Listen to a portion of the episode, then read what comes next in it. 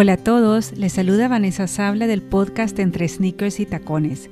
Para este vigésimo tercer episodio tengo el gusto de compartir por este medio la ponencia que Gina Graham dictó para el Congreso Educar con Mirada Positiva. Su título es Comprendiendo el Trauma. Espero que les guste y que sea de mucha utilidad para ustedes. Bienvenida Gina y gracias por acompañarme hoy. Hola, Vane, muchas gracias por la invitación. Siempre feliz de, poder acompañarte con toda la gente que tú llegas. Gracias, Gina. Para quienes no te conocen, voy a leer una breve biografía para que sepan a lo que te dedicas. Gina es psicóloga clínica, terapeuta infanto-juvenil, es especialista en trauma para la práctica clínica, es entrenadora líder de disciplina positiva, ha sido y es la creadora de juegos educativos y terapéuticos, ha facilitado cientos de entrenamientos de disciplina positiva en Perú y diferentes países de habla hispana. Y también ha trabajado como consultora del Ministerio de Educación del Perú, llevando disciplina positiva a escuelas públicas en todo su país. Y es mi mentora. Bienvenida Gina, de nuevo. Contanos, ¿qué nos querés explicar acerca del trauma? Bueno, este, eh, es, un tema que últimamente está sonando, creo yo, por la situación actual en la que estamos a nivel mundial debido a, la pandemia, ¿no? Entonces, bueno, el trauma es eh, cualquier experiencia que deja al ser humano, a la persona, con una sensación de, indefensión, de desesperanza. ¿no? es, es, también una experiencia, es una experiencia sensorial. Y se dice que es una experiencia sensorial por lo que pasa en el cerebro, en la memoria y en todo el sistema nervioso. ¿sí? Y, esta experiencia puede ser, fíjate, puede ser real o puede ser percibida. Entonces, no necesariamente es que, que em, que esté ocurriendo realmente, ¿no? puede ser lo, que yo estoy experimentando en ese momento, ¿no? Por ejemplo, este, un trauma puede ser este, un robo, ¿no es cierto? Y de repente yo te cuento, oye, me robaron en la esquina, no sabes, qué terrible, ¿no? Y, este, y ya, me relajo, ¿no es cierto? Tomo agua, lo cuento otra vez y pasa, ¿no? Pero esa experiencia se puede convertir en un trauma si es que pasa una semana, dos semanas, un año, y yo cada vez que tengo una experiencia parecida, no, no parecida, paso por un lugar similar donde me asaltaron, mi sistema nervioso empieza a experimentar todos estos cambios neurofisiológicos, ¿sí? Entonces es como si estuviera reviviendo la experiencia.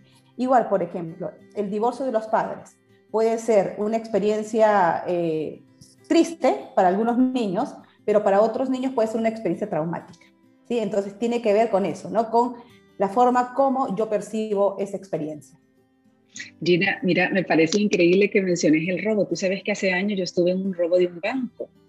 Yo había llegado a hacer un depósito bancario y entraron unos asaltantes, te estoy hablando más hace 20 años.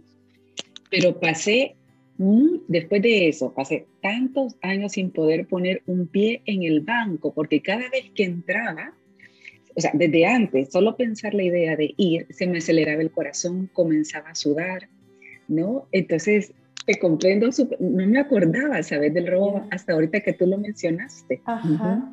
Ya, eso es el trauma, te das cuenta.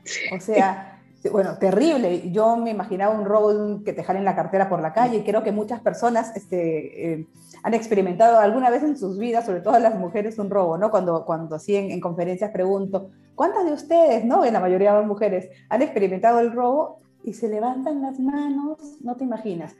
Pero claro, tú eh, lo que te pasó es una clara experiencia de lo que es el trauma, ¿no? La experiencia ya pasó, fue parte del pasado. Y lo ideal sería, como fue parte del pasado, te lo sacudas y estés bien. Pero durante muchos años, ¿sí? Este, el gatillador de esa experiencia, ¿no?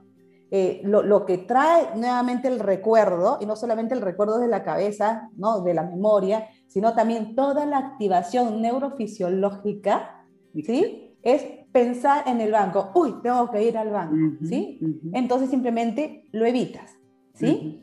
Y, cuando digo activación neurofisiológica, este, nuevamente tomando tu ejemplo, mira, tú dices, se te acelera el corazón, empiezas a sudar, ¿no? Y todo un cóctel de, de, sustancias están siendo liberadas en tu, en tu sistema. Sí. ¿Mm?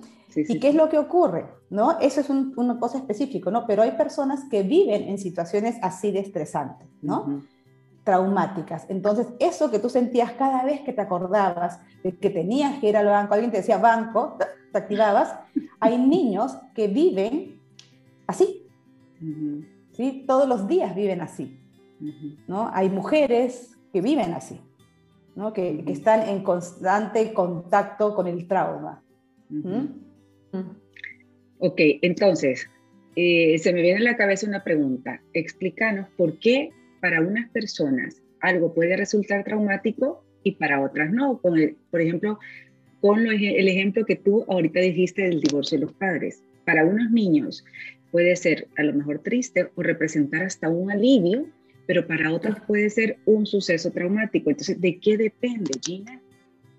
Mira, hay muchísimos factores que influyen a, este, a esta respuesta que las personas tenemos frente al trauma, ¿no? Por ejemplo, la edad y la etapa de desarrollo.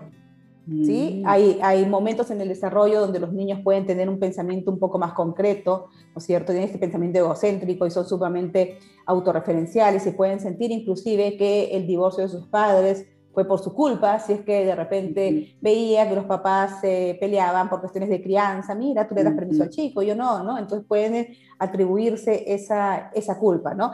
También puede ser este, la frecuencia, ¿no es cierto? Qué tan seguido pase esa experiencia, ¿no? Eh, la durabilidad también, ¿no? La naturaleza del evento, ¿no? Todos esos factores influyen, ¿no? O sea, este, cuanto más tiempo eh, tienes las experiencias traumáticas, es posible que, este, ¿no? las experiencias adversas, ¿no? Es, es, mucho más probable de que puedas experimentar trauma también, ¿no? Este, otro factor puede ser el nivel de invasión, ¿no? Por ejemplo, es Mm, es diferente eh, ser asaltado, ¿sí? Este, no sé, eh, que ser, eh, no sé, golpeado constantemente, ¿no? O una violación también, ¿no? Cuando traspasa estos límites de privacidad, ¿no? También el significado que nosotros le damos a la, experiencia traumática. Por ejemplo, pueden haber factores que tengan que ver con la fe y de repente yo me puedo sentir castigada por esto que me pasó, ¿no? Imagínate, una chica que de repente, no sé, eh, la violan, ¿sí? Y de repente en la casa, ¿no? O, en las noticias, que muchas veces pasa estas cosas, ¿no? Y dicen, ¿no? Bueno, eso le pasa por salir con esa ropa. Sí. ¿No es cierto? Entonces, ¿no? Este, ¿Quién la manda a salir sola? ¿Sí? ¿Para qué viaja sola? Se lo buscó, ¿te das cuenta, no? También tiene que ver con el grado o, o la violencia, el daño físico que hayas tenido. ¿sí? Entonces, lo que te pasó a ti es, es bastante feo, ¿no es cierto? Estar en un banco donde se supone te sientes segura, ¿no? Por los policías y todo esto, ¿no? Entonces, este, no sé si fue violento, ¿no? También otro factor es la naturaleza, o eh, no, no naturaleza, sino eh, la relación que tengamos con el abusador, ¿sí? Diferente que sea un señor de la esquina que no conoces, que sea un familiar. ¿no? que es el padre, la madre, ¿no es cierto? También tiene que ver con, con el contexto, con la cultura, ¿no? Con, con, lo que pasa alrededor, ¿no? Por ejemplo, este, lo que pasa actualmente en todos nuestros países, ¿no? Eh, eh, eh, vivimos, no sé, en, en, situaciones muy inestables a nivel político, ¿sí? Y esto está generando en muchísimas personas activación del sistema nervioso, ¿no? Eh, en muchos países de Latinoamérica las elecciones se vienen, ¿no? O han sido, entonces la zozobra, la incertidumbre, qué es lo que va a pasar, si sale fulano, si sale mengano, entonces eso también puede ser un factor que nos predisponga a esto, ¿no? O vivir en contextos sumamente violentos, ¿no? Es diferente vivir eh, en, en, un sitio donde puedes salir con tu bicicleta a pasear, y vivir en un lugar donde este, salgas y puedas perder la vida por una bala perdida, ¿no? También tiene que ver si es que te creen o no te creen, ¿no? Entonces, este, mira, me pasó esto con, con mi papá. Mm, no creo que eso haya pasado, de repente estás equivocada, ¿no? ¿Sí? O tú tienes la culpa. ¿Para qué te sientas en sus piernas? ¿Sí? Entonces, son una serie de factores que tienen que ver con esto, ¿no? Cómo este, determinado evento puede ser traumático para una persona, ¿no? Entonces, por eso es una experiencia única en cada persona, ¿no? Dos niños en una familia pueden haber pasado el mismo evento y de repente uno se siente traumatizado y la otra persona no. Wow. Gina, entonces te quisiera preguntar, ¿existen herramientas que a uno le pueden ayudar para regularse en esos momentos en los que se vuelve a activar tu sistema y, y te sentís totalmente inestable y no sabes qué hacer? Sí, sí existen herramientas, ¿no? Y yo creo que el primer paso es poder reconocer qué es lo que está pasando en tu cuerpo, ¿no? Entonces, por ejemplo, darte cuenta que estás activado, ¿no? Por ejemplo, este, ayer yo estaba eh, hablando con una persona y, y, me di cuenta que estaba bastante activada porque noté que estaba moviendo mis piernas, ¿no? ¿Sí? Y, este, y eso yo nunca hago. Entonces, hmm, digo yo, ¿no? Acá este, estoy visitando un lugar de mi sistema nervioso que, que no suele estar, ¿no? Entonces, fíjate, para poder saber cómo podemos o qué estrategias este, podemos usar para mantenernos en calma, entonces lo primero es saber cómo es tu cuerpo en bienestar. Entonces, ¿cómo es para ti, por ejemplo, Vane, estar tranquila? ¿Cómo es estar para ti, estar en calma? Lograr concentrarme. Cuando yo estoy tranquila, me logro concentrar bien. Me enfoco en lo que quiero, en, en aquello que estoy metida. Y me encanta escuchar música instrumental mientras estoy trabajando y, me puedo concentrar con eso. ¿no? Eh, y estoy como, como con una sensación de bienestar en mi cuerpo, como, como el cuerpo en calma. ¿no? Que respiro bien, me siento bien, me siento recta. Entonces, eso, eso te diría yo que es para mí estar tranquila. Claro, y fíjate que uno de, las, de los indicadores que nos dicen que estamos en calma es tu frecuencia cardíaca. Entonces, es, es, alrededor de 72-75 latidos, una frecuencia cardíaca que nos invita al bienestar. Ahí te puedes concentrar, puedes ser intuitiva, puedes tener regulación emocional, respiras bien, disminuye la tensión muscular, no hay dolores, ¿no? Ocurren un montón de cosas, ¿no? Este, y no, y no podemos separar lo físico de lo emocional porque todo es así en conjunto, ¿no? Lo físico influye en lo emocional, porque te estoy hablando de que cómo la frecuencia cardíaca puede influir justamente este, en, en todo tu sistema, ¿no? Entonces, este, ok, y tú te puedes dar cuenta que eh, un día tu corazón está un poquito más acelerado, ¿no es cierto? ¿Sí? Entonces, ¿qué es lo que calma justamente, qué es lo que baja esos latidos del corazón? Em, yo cuando tengo eso, bueno, ¿qué es lo que me calmaría a mí? Esa aceleración no sé, no te sé decir ahorita que me, quizás salir a hacer ejercicio, si es que tengo la energía, buscar como algo que me ayude a bajar el estrés y para mí es el ejercicio. Ajá. Yo te doy un súper secreto. La respiración. La respiración este, es, es, es, eso que te ayuda a mantener justamente eh, mantenerte dentro de las ventanas de tolerancia. ¿no? La ventana de tolerancia es un término acuñado por el doctor Daniel Siegel y la ventana de tolerancia es este límite óptimo donde tú puedes este, aguantar ciertas cosas, ¿no? Es, es, como su nombre lo dice, ¿no? que puedes tolerar, ¿sí? Entonces, este, las personas tenemos diferentes tipos, o sea, diferentes tamaños de nuestra ventana de tolerancia, ¿no? Y, y que creo que una vez te comenté en una charla que tuvimos que es como si tuviéramos este, tazas. ¿sí? sí. hay tazas de diferente tamaño. Tenemos tazas así, ¿no es cierto? Así chiquititas, la tacita china, ¿no? Tenemos diferentes contenedores. Y vamos a, vamos a pensar que esa es nuestra ventana de tolerancia, el tamañito de nuestra taza. Entonces tenemos que hacer cosas para poder agrandar esta taza, ¿no? ¿Qué es lo que ocurre? Fíjate, para, para comentarte un poquito cómo la respiración nos puede ayudar a calmarnos.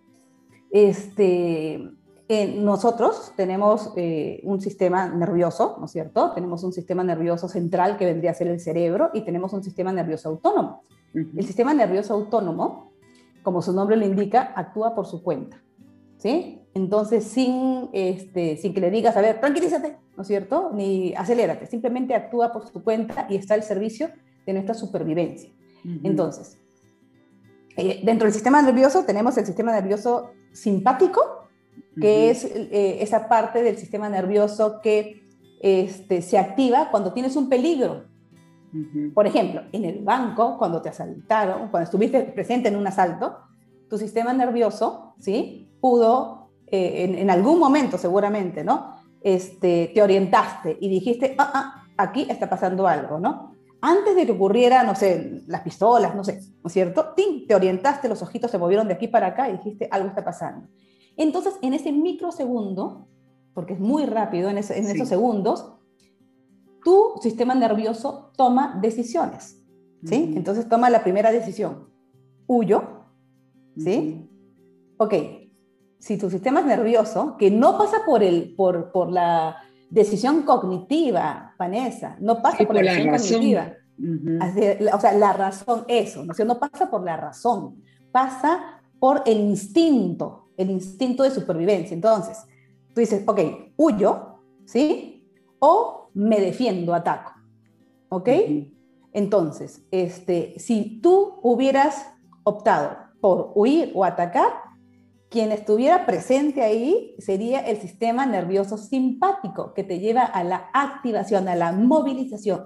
¿Y qué es lo que ocurre ahí? Entonces comienzas el sistema de alarma, tu cerebro se activa, avisa a glándulas de tu cuerpo para que liberen las hormonas del estrés y puedas huir o atacar, para que te dé fuerza. Se lleva toda la energía a tus piernas y a tus, y a tus brazos para que puedas o correr o atacar. ¿Listo? Pero creo que no fue tu caso, ¿no es cierto? No, yo me...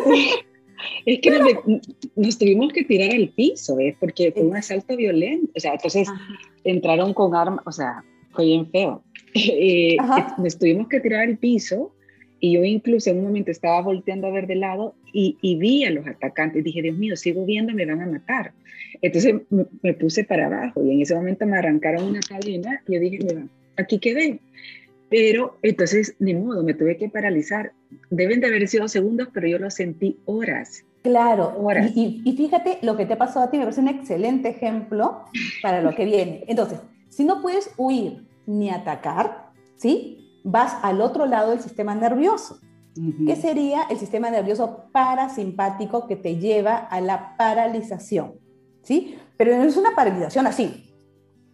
Se llama una paralización tónica. ¿Por qué? Porque lo que se paraliza, por ejemplo, son tus músculos, te quedas ahí, ¿no es cierto? Pero tu cabecita dice, ok, me muevo, no me muevo, ¿qué es lo que hago? ¿Sí? Sí. Y seguramente tú te quedaste así. ¿Por qué? Porque tu sistema nervioso, sin que tú lo pienses, ya tomó la decisión para poder salvar tu vida, ¿sí? Y te lleva a ese lado, ¿sí? Entonces nosotros en la vida diaria estamos en una subida y bajada, pero dentro de nuestra ventana de tolerancia.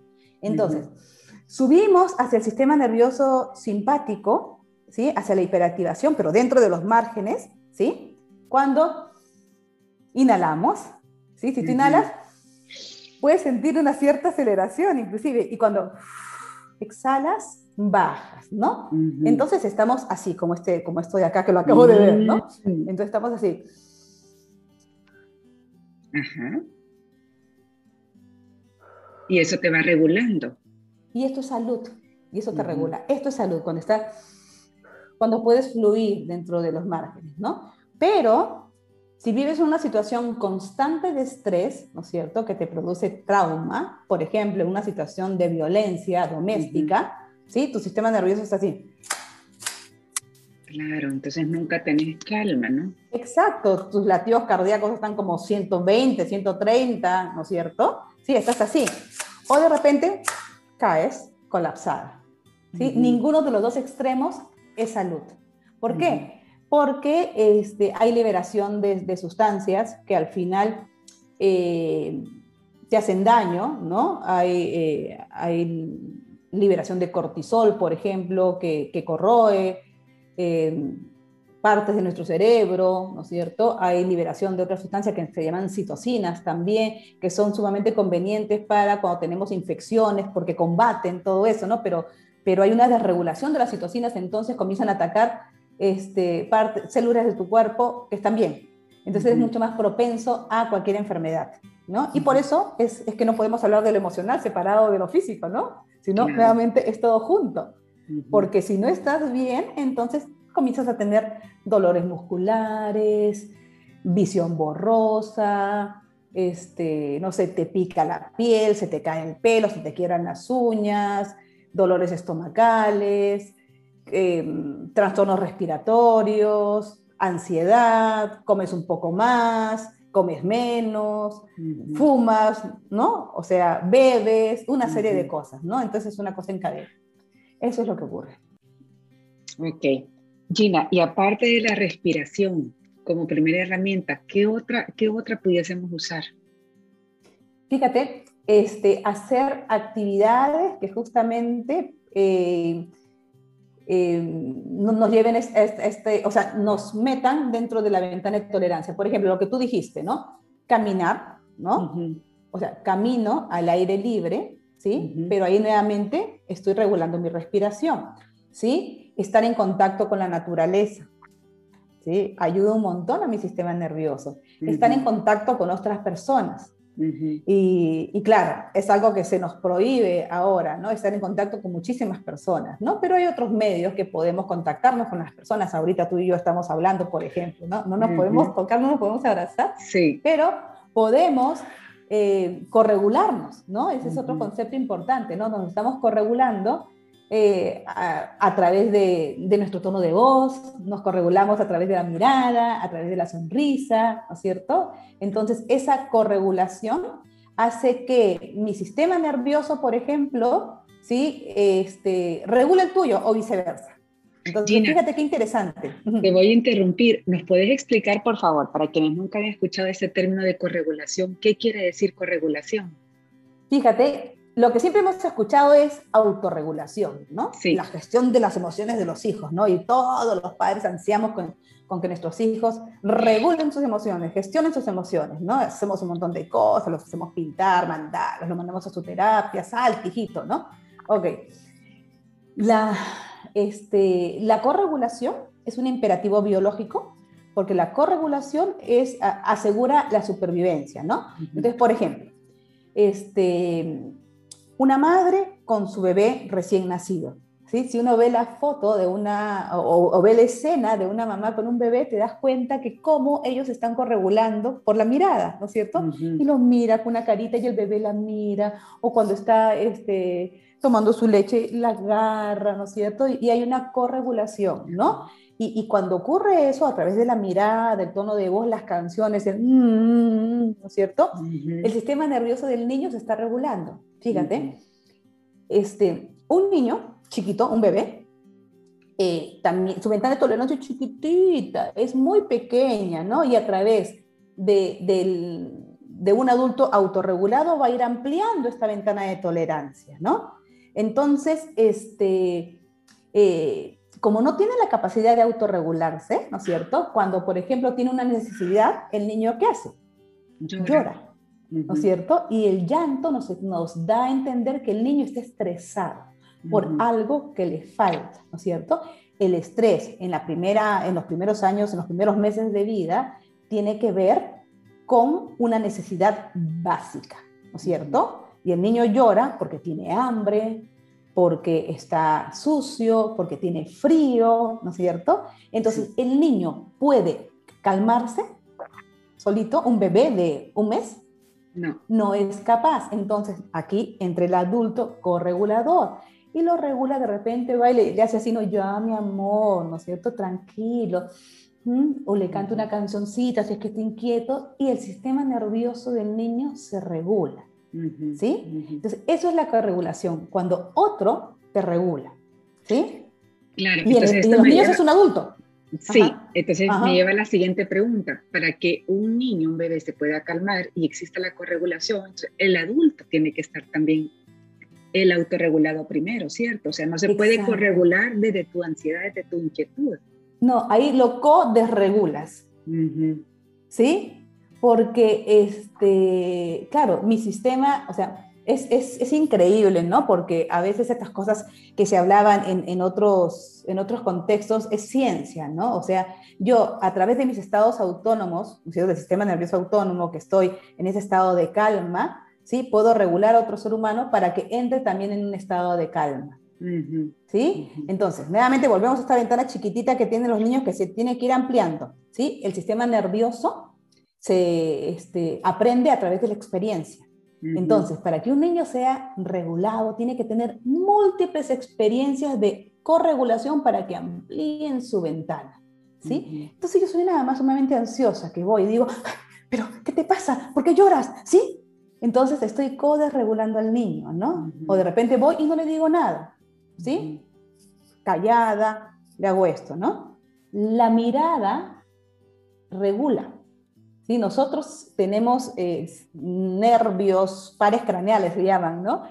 que este, intervienen en, en, esta, en esta conexión social, ¿no? Este, sí, pues ¿no? En, la, en, la, conexión con el otro ser humano, ¿no? Entonces, tenemos eh, pares craneales, nervios, que tienen que ver con la mirada, con la mandíbula, con, que, tiene, tiene, con, con la sonrisa, ¿no es cierto? Con el oído, ¿sí? Entonces, este, nos regulamos también a través de las voces tranquilas, con los movimientos del cuello, ¿sí? Todo esto es como un combo de la corregulación, ¿no? Entonces, nuevamente, ¿no? Yo estoy calmada con, con mi ventana de tolerancia grandecita, ¿no? Voy fluyendo a través de mi respiración, atiendo a otro niño que no sea un bebé, nada más un niño que está haciendo una pataleta de cuatro años, ¿no? Entonces, de repente, fíjate, porque es de ida y vuelta. Eso, ¿sí? Que la pataleta me activa, porque mi ventana de tolerancia es así. Entonces, como me activa, te subo hacia el sistema nervioso simpático. Entonces, ¿qué pasa ahí, en ese lugar? Me hiperactivo, ¿sí? ¿Y qué ocurre? Lo que te pasó en el banco, ¿no es cierto? O lucho, ¿sí? O me defiendo, ¿no? Lo que no te pasó, ¿no? ¿Ok? Pero no es un asalto de banco, es el niño que está llorando, ¿sí? Entonces, como no entra ahí esta parte pensante, solamente actúo, me defiendo o ataco. Ya cállate, me tienes cansada, ¿sí? Otra vez tú con tu llanto, ¿sí? Entonces, ¿qué es lo que hace eso? Desregula al niño, pero el pensamiento del padre es, ok, con eso lo voy a tener quieto, pero lo que estás haciendo es estrechar su ventana de tolerancia, ¿sí?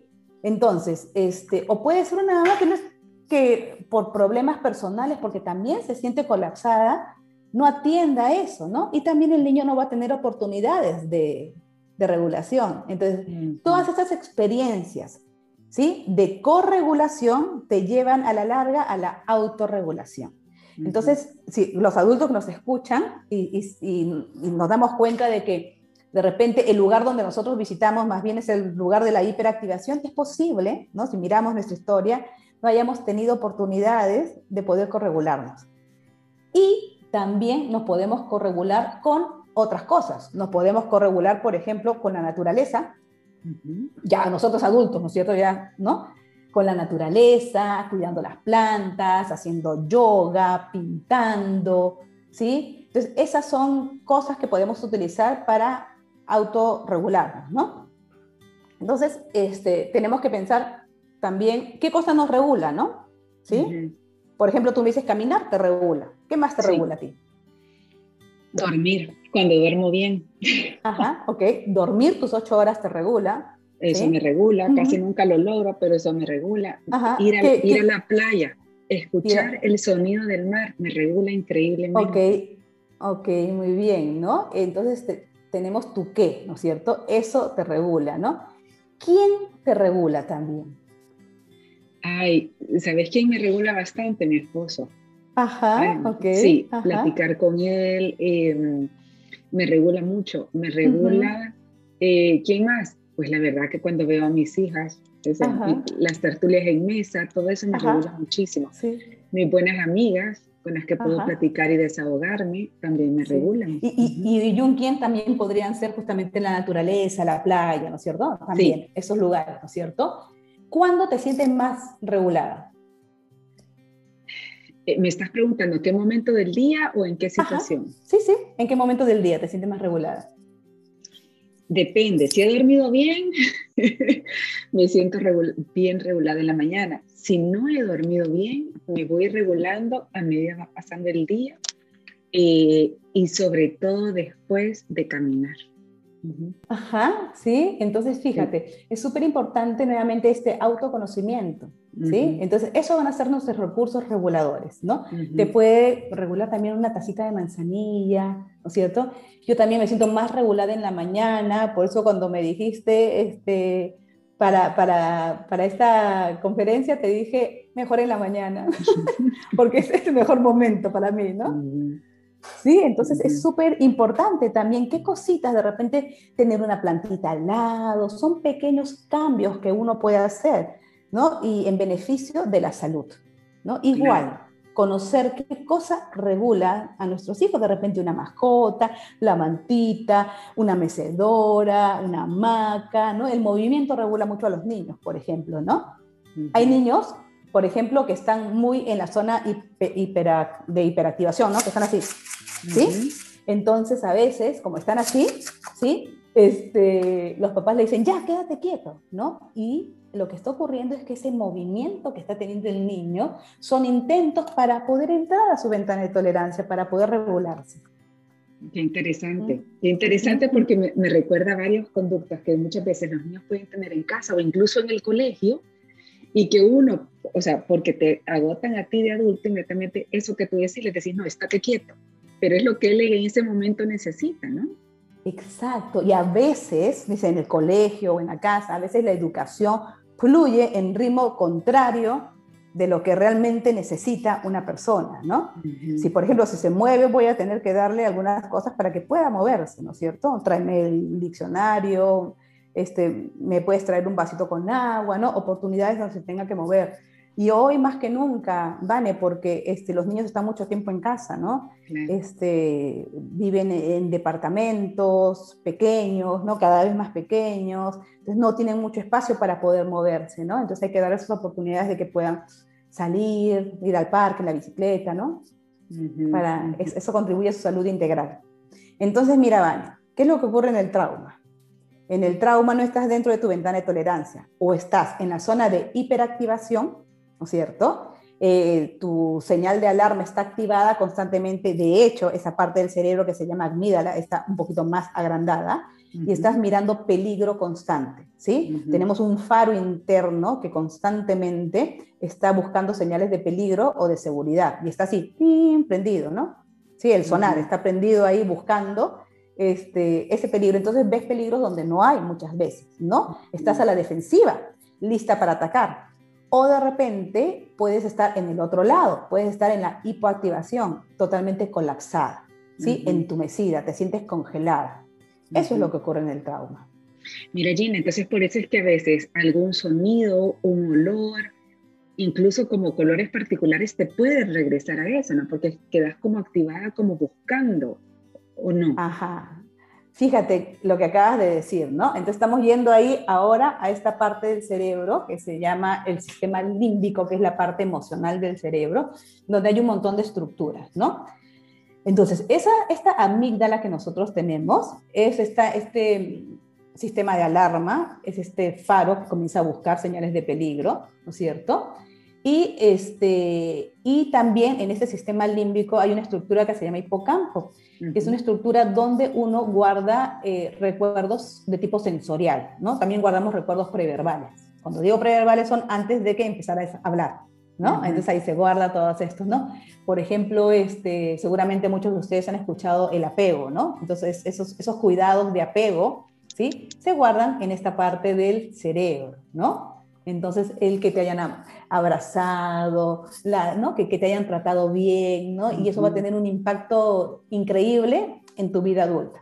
Bueno, entonces, en esta parte del cerebro, ¿no es cierto?, en el sistema límbico, cuando tienes un trauma, y vamos a utilizar tu ejemplo, este, eso se va a guardar ahí, ¿no? No, no es que digas, o sea, este, eh, no es que, ah, me robaron, no, eso, eso de repente no te activa, ¿no? Recordar eso, ¿no? Pero, por ejemplo, puede ser que sientas un olor a pólvora, no sé si es que disparar, ¿no? Entonces, eso que, y sobre todo el olor, ¿ah? el, el, olor, ¿sí? Ingresa directo, ¿sí? Por la nariz, entra directo al sistema límbico, directo y sin escala, los olores. Entonces, y cuando llega directo así, te activa automáticamente la respuesta, porque la amígdala es donde empieza este, todo este cóctel de, de, sustancias, ¿no? Entonces avisa a tu cuerpo para que se empiecen a liberar las hormonas del estrés y estés lista, ¿sí? Entonces, el olor te hace recordar. Sonidos, ¿no? De repente, crack, crack, ¿no? Sí. O donde hay mucha gente, tal vez, ¿no? Porque si es que hubo mucha gente ese día, eso te puede activar, ¿sí? Una cierta temperatura, de repente había una, eh, hacía mucho frío en los bancos, como a veces ponen mucho aire acondicionado, ¿no? Sí. Unas luces especiales, de repente había una luz que, que estaba por ahí. Entonces, cualquier estímulo sensorial va a activar el recuerdo del trauma y cuando activa el recuerdo del trauma, como, como ya lo mencioné, empieza nuevamente toda la respuesta este, del cuerpo, ¿sí? Entonces te empiezas a defender de un ataque que ya no hay. ¿Sí? Entonces ya no te están robando, estás en tu casa tranquila, ¿sí? Pero fue una, una, temperatura especial, una voz especial, ¿sí? Un olor especial que te activó. ¿Y qué es lo que pasa? Como no eres consciente de eso, ¿no es cierto? Porque, o sea, es, eso entra, aquí tengo un cerebrito, entra por la parte interna del cerebro, en la parte media, y no en la parte de la conciencia que vendría a ser esto, ¿sí? no sabes qué es lo que está ocurriendo. Solamente tu cuerpo está experimentando. Por eso el trauma no está en nuestro pensamiento, el trauma está en el sistema nervioso. Entonces te sientes agitada, de repente con ganas de llorar, o te sientes medio paralizada y no sabes por qué. Entonces, esto es interesante, porque este, muchas veces, durante muchos años, se ha tratado el trauma a través de terapias cognitivas, ¿no? A través de la palabra. Pero el trauma no se aloja, no se guarda de manera así cognitiva, racional. Se guarda a través de sensaciones. Y se guarda también a través de sensaciones y fragmentadas, recuerdos fragmentados, porque esa parte del cerebro no está hecha para guardar esa información. ¿Entiendes? Entonces, no es que tú recuerdes todos esos estímulos que te he dicho, sino es un estímulo en particular. Entonces, uy, la alarma. Y tu cuerpo se activa. Y no eres consciente, no dices, ah, bueno, yo me estoy sintiendo así porque mi cerebro recordó que me robaron. No, no es así, solamente sientes la activación. Exacto. La activación autónoma. Gina, mira, esta pregunta eh, estoy tratando de pensar cómo formulártela, porque, a ver, entonces, yo ahora ya logro, o sea, después de un tiempo logré ver que ciertas reacciones que tenían eran producto de eso pero uno en el momento muchas veces no lo realiza. Entonces, tú, mencionaste que el primer paso es reconocerlo. Y quizás la pregunta que te voy a hacer es algo tonta porque tú ya dijiste que ese era el primer paso, pero cuando uno no ha llegado a reconocer que esa agitación, esa ansiedad, ese miedo que tenés es por algo que sucedió, entonces, ¿qué se puede hacer? No sé si me explico. Sí, este, bueno, como te digo, ya sabemos cómo es sentirse saludable, ¿no es cierto? Entonces, si tú sientes que algo no está bien y, es algo que te acompaña, que está contigo mucho tiempo, este, es, bueno pedir ayuda, ¿no es cierto? Y, es súper increíble porque las terapias, y aquí viene la terapia psicológica, eh, las terapias que están encaminadas a, liberarte de, de, esos recuerdos traumáticos, de acceder a esos recuerdos traumáticos porque están como bien metiditos, escondidos, este, no llegan a la, parte consciente, sino llegan a esa parte inconsciente, ¿no? Entonces, este, a veces, eh, no sé cómo explicarlo de una manera sencilla, ¿no? Eh, tú, tú, te das cuenta que hay ciertos, ciertas circunstancias en tu vida que, que te sientes activada, ¿no? Ay, es que cuando mis hijas ponen el volumen de esa música, ¿sabes qué? Me enojo, ¿no? y, cuando haces, por ejemplo, te voy a dar el ejemplo de una terapia, el EMDR, ¿no es cierto? Haces esa terapia, comienzas a trabajar de repente a partir de ese sonido, ¿no? Entonces, este, esta terapia te guía ¿sí? En realidad tu sistema nervioso te guía y te lleva a recuerdos anteriores, ¿no? O sea, a ver, tu cuerpo, ¿cuándo has sentido exactamente lo mismo? Y te dices, ah, en esta ocasión cuando era niña, ah, cuando ocurrió en un asalto en el banco, ¿no? Sentí exactamente lo mismo, ¿no? Y a partir de ese reconocimiento comienzas a, trabajar a través de, la, de, las técnicas terapéuticas, ¿no? De, del, sí, pues del tipo de terapia, ¿no es cierto? Este, y reprocesas esa información. Vas a ese lugar, ¿no es cierto?, de, ese, de ese recuerdo traumático y lo procesas y lo miras de otra manera, ¿no? Es súper interesante esas terapias, ¿no? Las terapias del trauma son, por ejemplo, el EMR, hay para los niños también el Theraplay, también tenemos la terapia somática, ¿no? Este, entonces hay, hay muchísimas, muchísimas terapias que van justamente a entrar a esta parte del cerebro donde no ingresa la palabra, ¿no? Ok, entonces, por lo que me estás diciendo, el trauma se trata de una forma distinta, ¿no? Por eso hay que, cuando uno lo ha llegado a identificar y si tenés la posibilidad de hacerlo y buscar una terapia, buscar a un especialista que trate el trauma. ¿cierto? Claro, y a veces no sabes qué es trauma, dices, algo me pasa, algo me pasa. Sí, pero no sé, o sea, no sabes identificar. Porque a veces pensamos que, dice, ah, bueno, este, tengo un trauma porque me mordió un perro, ¿no? Pero este, de repente yo cuento que me mordió el perro, que no sé qué, pero no hay activación, no hay activación autónoma, ¿sí? Pero entonces cuando cuento que me mordió el perro, siento esta activación y, y me agito, ¿no? Entonces ahí, ahí podría ser que hay un trauma. Sí, porque estoy reviviendo la experiencia como si estuviera ocurriendo en este momento. Ok, buenísimo. Eh, ya para ir concluyendo, a mí lo, después de escucharte, lo que, me, lo que me da tranquilidad es saber que eh, el trauma se puede tratar, es decir, que no hay nada definitivo, ¿no? Y que hay una esperanza.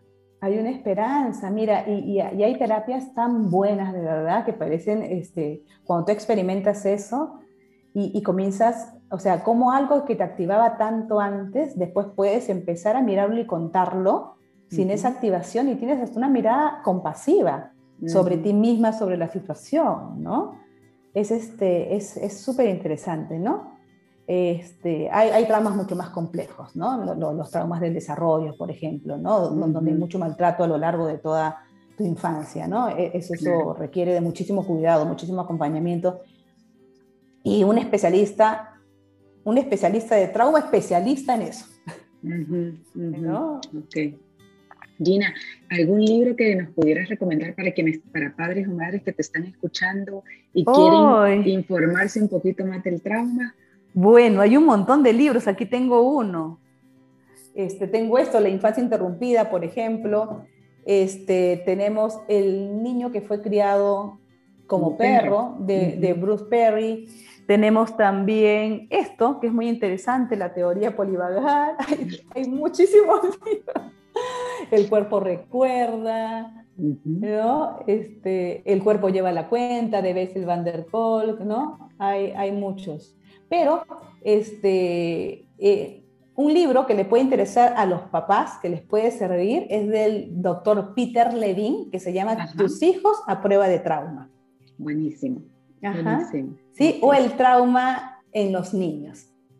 Sí, el, doctor Levin, que es un especialista, eh, es el autor de la experiencia somática, es una terapia muy interesante que también es, este, ayuda a, la recuperación del trauma a través justamente de, del cuerpo, ¿no?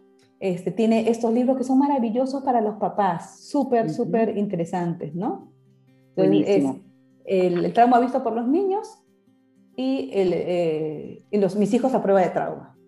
Ok, perfecto. Gina, mira, ya que te tengo acá, antes de irnos, ¿nos puedes contar, por favor, de tu curso de trauma, que creo que le puede dar muchas luces a las personas que nos están escuchando? Ay, gracias, Vane. Mira, hace creo que como cinco años, este, o un poquito más, creo yo, ¿no? Empecé a, a investigar eh, sobre trauma, un poco más, creo que estos dos años han pasado muy rápido que no los tomo en cuenta, creo que han sido siete, ocho años, ¿no? Pero hace cinco años aproximadamente empecé a hacer un curso de trauma que eh, eh, enseñaba un poco a los papás, a los profesionales de, de, la salud, de la educación, ¿no? Para que estén informados. pero este, fue un cursito de cuatro horas y ese curso se hizo insuficiente y ahora el curso dura este, 16 horas. Entonces, es un curso que doy eh, durante todo el año, ¿no? Varias veces con mi colega Karina Bustamante, que también es especialista en trauma. Y bueno, y lo damos online, ¿no? Ahí en mis redes sociales pueden ver cuándo se, la, cuándo se apertura el, el, próximo ciclo del curso. Y está dirigido a educadores, está dirigido a profesionales de la ayuda y de la salud, ¿no? Entonces ahí pueden informarse un poquitito más del trauma, ¿no? Y, y cómo estar informados para poder ayudar, ¿no? Yo lo tomé, tengo que decir que yo tomé tu curso y me ayudó a comprender súper bien a dónde es que se aloja el trauma, por qué, o sea, por qué hay que tratarlo de una forma distinta. Le hago así porque me imagino el cerebro, ¿no? El trauma no llega a la parte cognitiva, entonces, de verdad que vale la pena ese curso para uno mismo comprender tantas cosas que no, no, se entienden, ¿no? Ajá. Y, como mamá, ¿no es cierto? Tú, tú lo tomaste, como mamá, Ajá. Como mamá, sí, y para mí también, para comprender cosas mías, ¿no? Eh, y algún otro tipo de terapia, porque yo sé que también haces otro tipo de terapia para niños. Sí, bueno, este, sí, eh, específicamente el trauma sí, ¿no? Eh, eh, utilizo las herramientas de experiencias somáticas porque tengo formación en ello, este, y EMDR también, ¿no? Y los conocimientos de la teoría polivagal para la terapia, ¿no? Entonces hace ya bastante tiempo, y sobre todo ahora, durante todo este tiempo de pandemia, este, muchos casos sobre, sobre trauma, ¿no? Que se han activado, ojo, ¿ah?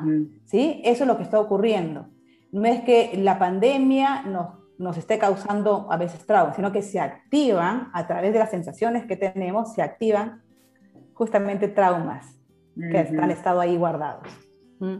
Buenísimo. Y bueno, ahí este, pueden llamarme por teléfono, ¿no es cierto? Pueden escribir al email que, que ahí estamos colocando para, para que puedan participar de los cursos de trauma.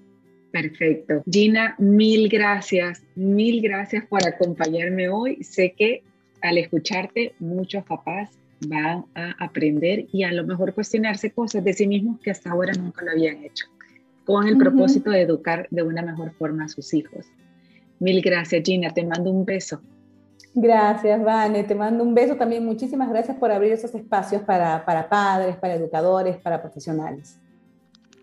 Hasta pronto, Gina. Chao. Espero que lo hayas disfrutado y que haya sido de utilidad para ti. Recuerda que todas las ponencias del Congreso las puedes ver en mi canal de YouTube Entre Sneakers y Tacones. Nos escuchamos de nuevo el próximo martes y para mientras me puedes seguir en mis redes, Instagram, Facebook como Entre Sneakers y Tacones.